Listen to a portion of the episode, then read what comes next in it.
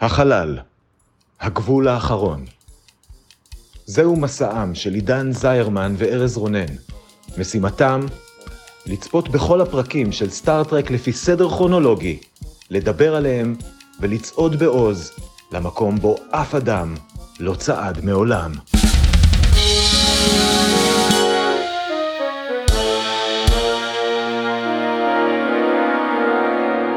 שלום, אני עידן זרמן, ואני ארז רונן. ואנחנו הולכים לדבר היום על הפרק ה-19 בעונה השלישית של סטארט-טרק, הסדרה המקורית, רקוויאם פור מתושלח. הוא שודר במקור בתאריך 14 בפברואר 1969, זה לא ולנטיינס דיי? איזה ולנטיינס דיי?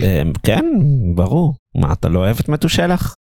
וכרגיל, כדי להכניס אתכם לעניינים, ארז מתושלח רונן יתמצת את כל מה שקרה בו בדקה אחת בלבד. האם אתה מוכן? כבר איזה ששת אלפים שנה לפחות, כן. צא לדרך. מגפה קטלנית הדביקה את צוות האנטרפרייז כולו, ואם מקוי לא יצליח לרקוח תרופה תוך ארבע שעות, כולם ימותו בייסורים קשים. הצוות משתגר לכוכב שעשיר במרכיב העיקרי שאיתו יוצרים את התרופה, רטלין. למרות שהכוכב אמור להיות נטוש, את הצוות מברך בחור בשם פלינט, והרובוט הרצחני שלו, שמשרת אותו. פלינט מסכים בסופו של דבר לארח את הצוות באחוזה המפוארת שלו, ואפילו לעזור להם לחצוב ולעבד את הרטלין. בזמן שספוק מגלה כל מיני יצירות אומנות משונות באחוזה, קירק פוגש את ריינה, בת טיפוחיו של פלינט. השניים מתאהבים ופלינט מתחיל להתנהג מוזר. הוא מעכב את העברת הרטלין ומוצא סיבות שונות ומשונות להשאיר את הצוות בביתו. בסופו של דבר אנחנו מגלים שהוא בעצם בן אלמוות שהיה פעם לאונרדו דה וינצ'י, שלמה המלך, מתושלח ועוד כמה חבר'ה. הוא פרש לנוח בכוכב מבודד ויצר לעצמו רובוט ריינה במטרה שהרובוט ילמד לאהוב אותו. זה לא עבד, אבל עכשיו כשריינה מתחילה להתאהב בקירק, הוא מאמין שהיא תוכל לאהוב אותו גם אותו. כשריינה לומדת את האמת היא מתקלקלת ונשברת, מה שגורם לפליט להפוך לנחמד, להעביר את הרטלין לצוות ולהחליט שבעצם יותר נחמד לעזור לאנושות, והקן ספוק גורם לקירק לשכוח את כל הסיפור כדי לרפא את ליפו השבור. וואו, אני, אני בטח גם לא עמדתי בזמן. לא, לא, עמדת בזמן. וואו, יפה. זה היה, כן, זה היה קשה, זה היה מאתגר לתקצר את זה משום מה. זה, זה היה מאוד לא מפוקס. התקציר או הפרק? זה ששניהם, אתה יודע, זה מכוח הנסיבות. תקשיב, כן, אני מקשיב.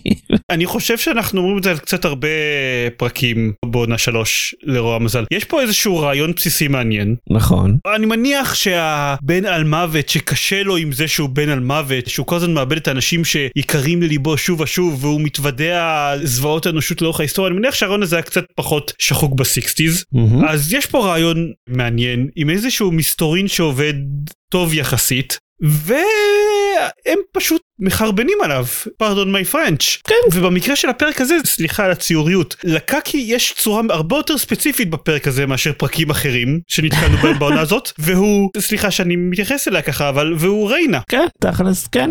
כן, כאילו, לא נעים, כן. זה סיפור חמוד, ואז להפוך אותו לרומן של ארבע שעות בין קרק לאנדרואידית שמלמד אותה לאהוב, זה ממש מעפן. נכון, זה מאפן מהרבה דברים. גם, כן, המון גם בחינות. כי הוא לא היה עשוי טוב, בוא נגיד את זה. הסיפור אהבה לא עבד כסיפור אהבה, זה, זה לא היה ברור מה זה קורה היה שם. כמו, אני זוכר שאמרתי על הסיפור האהבה ב-For the world is hollow and I've touched the sky בין מקוי לכהנת שם שגם היה מהיר מדי ולא אמין, הסיפור האהבה הזה גורם לו אשכרה להיראות אמין. כן, לא היה ברור ליד ממש סוף הפרק אם קירק כאילו סתם fooling around with her כי יש שם מישהי שהיא נראית טוב. לקח לי המון זמן להבין שהוא בכלל באמת כאילו עד כדי כך מאוהב בה. וגם הרעיון הזה שהם נתנו את אותו איש נצח ושגם היה אחד מבני האנוש הכי חכמים בהיסטוריה שוב ושוב ושוב ושוב. שכאילו מה שהוא פרש לעשות זה פרקטיקלי רובוט מין. כמו שראינו כבר עם אה, קורבי בעונה הראשונה ו- וכאילו בסדר הסדרה הזאת עושה את זה אבל שוב זה, זה היה מאכזב וזה זה הוריד הדמות של אה, מתושלח שדווקא הייתה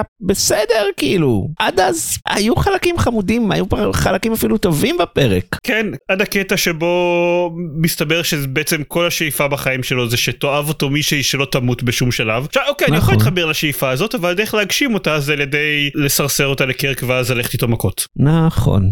כן. כן ומהצד של קירק, אוקיי, לא מספיק שאתם מבקשים ממני לקנות את זה שהוא תוך ארבע שעות התאהב בצורה כזאת שהוא היה שבור לחלוטין כשהוא חזר לאנטרפרייז וחייב לשכוח אותה כדי להמשיך לחיות את החיים שלו. זה קורה אחרי איזה משהו כמו לפני כמה זה היה ארבע חמש פרקים שבהם מישהי אשכרה גרמה לו להתמכר בעזרת שיקוי אהבה שמורכב מהחומר הביוכימי בדמעות שלה גרמה לו להתאהב בה אבל הוא כזה יפנף את זה ב "אה, אני מאוהב בספינה שלי אין מקום לאישה בחיים שלי. זה קורה בזמן שכל הצוות שלו גוסס בייסורים ומחכה לתרופה מה אתה מפלרטט, יא דפוק? אני בעצם לא כל כך מאוהב בספינה שלי, אתם יודעים מה? כן. עזבו את זה. כן, לכו למות. כן. זה היה מוזר, גם היה איזה משהו לא נעים. בשלב מסוים הם הבינו שמתושלח מעוניין וגם מאוהב בריינה, וקירק עדיין המשיך לעקוב אחריה to make a move, וזה פשוט עושה אותו כבר דוש, כאילו. נחתת לבחור על הכוכב, תעזוב אותו בשקט, קח את הרטלין שלך ולך, יא חצוף. סליחה, נפגעתי בשם מתושלח. אגב ריטלין,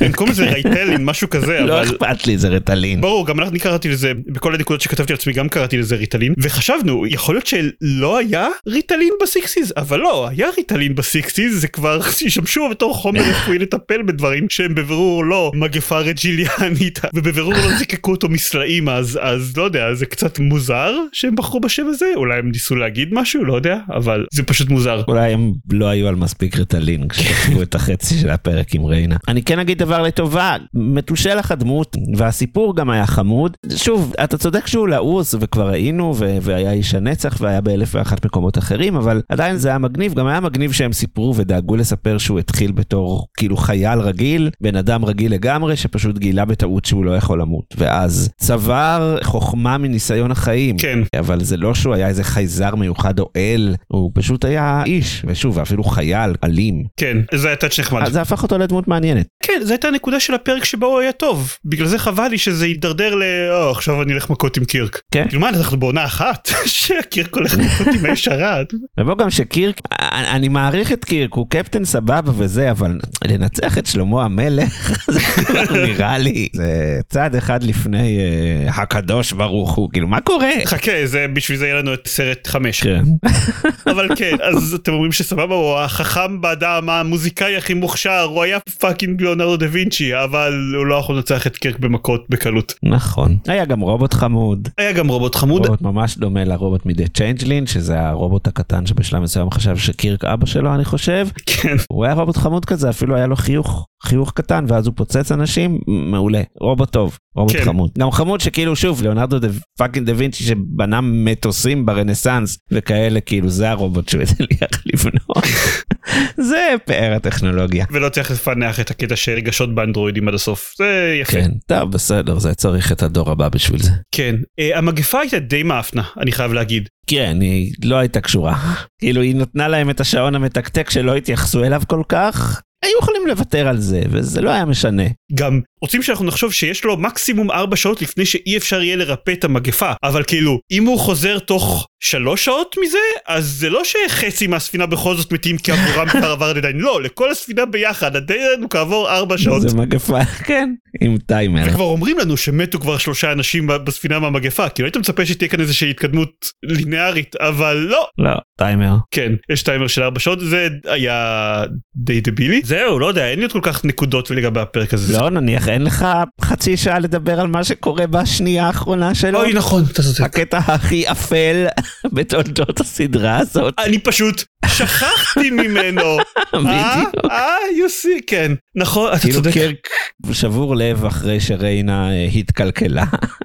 שזה גם היה מדהים שהיא פשוט התקלקלה. התקלקלה מרוב אהבה. כן, כן. גם למתושלח וגם לקירק. כן. ומקוי מסביר לספוק שהוא לא יכול להבין רגשות, אז הוא לא מבין שהוא, מה זה אהבה ולמה קירק שבור לב וכמה זה קשה לו, וקירק באמת, כמו בן נוער שבור לב, שוכב על המיטה ומתייפח. ואז ספוק חושב רגע, שם לו יד על המצח כ mind meld ואומר, forget. עכשיו, זה לא טוב, זה, זה אפל כל כך. היה, ל DC Comics היה כזה אירוע גדול לפני כבר די הרבה שנים שקראו לו Identity Crisis אני חושב, שזה היה הסיפור שהטובים גרמו לאיזה רשע לשכוח משהו, כאילו זה היה נורא אפל, ופה זה פשוט, "אה, טוב, פורגט, יאללה, בסדר. זה הבדיחה של סוף הפרק. כן, אני מבין מה הם ניסו לעשות. כל הזמן מקוי אומר לספוק שהוא לא יודע מה זה אהבה, ואז ספוק כל כך דואג לקפטן שלו שהוא ניגש אליו בעיניים נוגות ודואג לו, אז הוא מוריד ממנו את הכאב הזה. אבל אבל, הצורה שבה הוא מוריד ממנו את הכאב זה על ידי כן, לחתוך לו חלק מהזיכרונות החוצה. כן. זה לא יפה.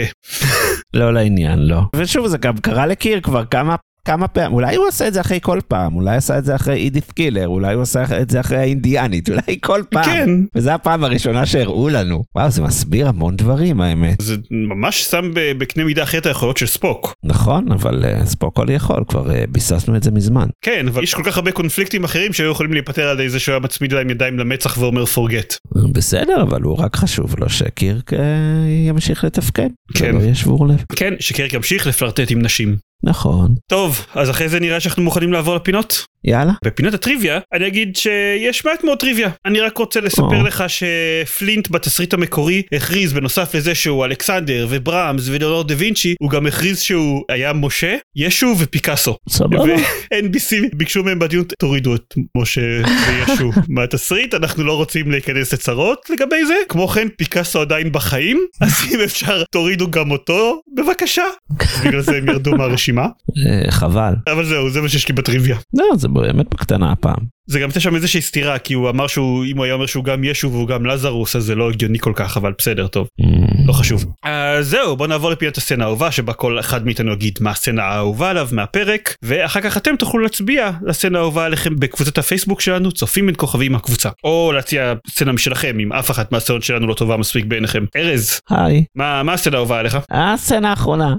אין מה לעשות, הוא היה כל כך, כל כך הגיע משום מקום גם. וגם שוב, זה היה קצת מרגש, כאילו, מה שהם ניסו לעשות. אם מסתכלים עליו, על הסצנה הזאת בתמימות, אז כאילו, יש קצת, או, אבל כן, זה גם היה כל כך אפל וכל כך what fuck, שאני חייב, חייב לבחור אותה. הבנתי. טוב אני הייתי בטוח שתיקח לי את אחת מהסצנות המצחיקות ואז אני ארגיש יותר בסדר עם זה שאני לא בוחר אותן.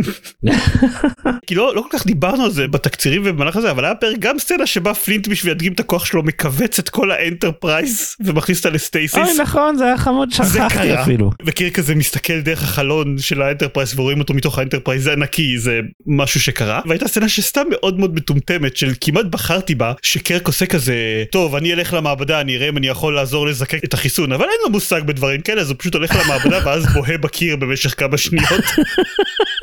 אבל בסוף החלטתי שלמרות שזה לא היה פרק מאוד טוב אז אני כן מגיע שניקח את הסצנה הטובה מתוכו והנאום של פלינט על כמה זה קשה להיות בן על מוות כבר אמרנו זה בסטנדרטים של היום זה קונספט שחוק אבל שהוא מדבר על איך אה, הוא היה נשוי כבר מאות פעמים כל הזמן ראה מוות ו- וכאלה זה כן היה נאום טוב זה היה הרגע הטוב של הפרק כן שוב אז הפרק מאוד אה, הרס את זה עם כל הסיפור עם ריינה וזה שפלינט בסופו של דבר אה, רצה שיהיה לו לבנות רובוט שיואב אותו בסך הכל אבל זה היה טוב אז זאת הסצנה שלי כל הכבוד למתושלח. כל הכבוד. ובפינת השאלה המטופשת המתחלפת שלנו, פלינט אמר שהוא ידוע בעוד המון המון שמות ותארים לאורך ההיסטוריה, אלכסנדר, אה, ברמס, בלה בלה בלה כמעט פיקאסו. תן דוגמה ל- לשם אחד אחר שהוא היה ידוע בו ושלא הזכירו במהלך הפרק. אה, וויליאם שטנר.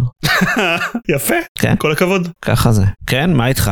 כי הוא חופף פשוט עם האישיות שהוא היה לדעתי אז אני תוהה איך זה בדיוק Mm. מסתדר אבל לא רבים מכירים אותו אבל בנוסף להיותו המוזיקאי הדגול והאמן הדגול וכל זה הוא גם היה תמיר קליסקי הקלידן של אתניקס אוי, זה... כן, יום שהם נפרדו, זה היה עצוב. נכון אני הייתי בצד שלו. היה לא יפה שבסוף זאב ניצח ולקח את הקופה. מתושלח, אני איתך. אנחנו איתך שנבדוק את פינת ה top שלוש שלנו בוא נבדוק, בוא נבדוק. בוא נבדוק נראה אולי יש סיכוי שישתנה משהו במקום השלישי אצלך ארז The Enterprise Incident הפרק עם התוכנית המטופשת של קירק וספוק לגנוב מכשיר הסוואה מהרומלנים במקום השני The Tholian Web הפרק בלי קירק שכמו שציינו בקבוצת הפייסבוק שלנו אולי זה הסיבה שהוא כל כך טוב. לא יפה. במקום הראשון is there in truth no beauty הפרק עם המדוזיאנים והדוקטור שלא מוכנה שיפלרטטו איתה. האם ביטושלח נכנס לשלישייה? בא לי, בא לי, אבל... נכון, אה, נכון. אבל שכנעת אותי שלא. כאילו ממש באתי מוכן לכן, אבל... אה, אני גם שכנעתי את עצמי שלא אני חייב להגיד. כן, בדיוק, אז בא לי, אבל לא. אני חושב שבנקודה הזו אנחנו רוצים שיהיה איזשהו שינוי ברשימה אנחנו רוצים להכניס משהו אפילו למקום השלישי ופשוט הפרקים לא טובים מספיק זה נכון. מעצבן טוב. אני אגיד שאצלי במקום השלישי The Enterprise Incident כמו אצל ארז אבל is there in proof no beauty Tolian Web מתחלפים וכן כמו ששמעתם גם גם אצלי הוא לא נכנס לטופ שלוש וזה חבל. מאוד בשבוע הבא הפרק The Way to Eden עידן גן עדן לא עידן כמו עידן אמ, חבל. לצערי הרב או למזלי אני לא בטוח נגלה שבוע הבא. אז תודה רבה שהקשבתם, נתראה ביום רביעי בעוד שבוע, תודה לך ארז, תודה לך עידן, תודה למתושלח גם. תודה למתושלח, ולהתראות. ביי ביי.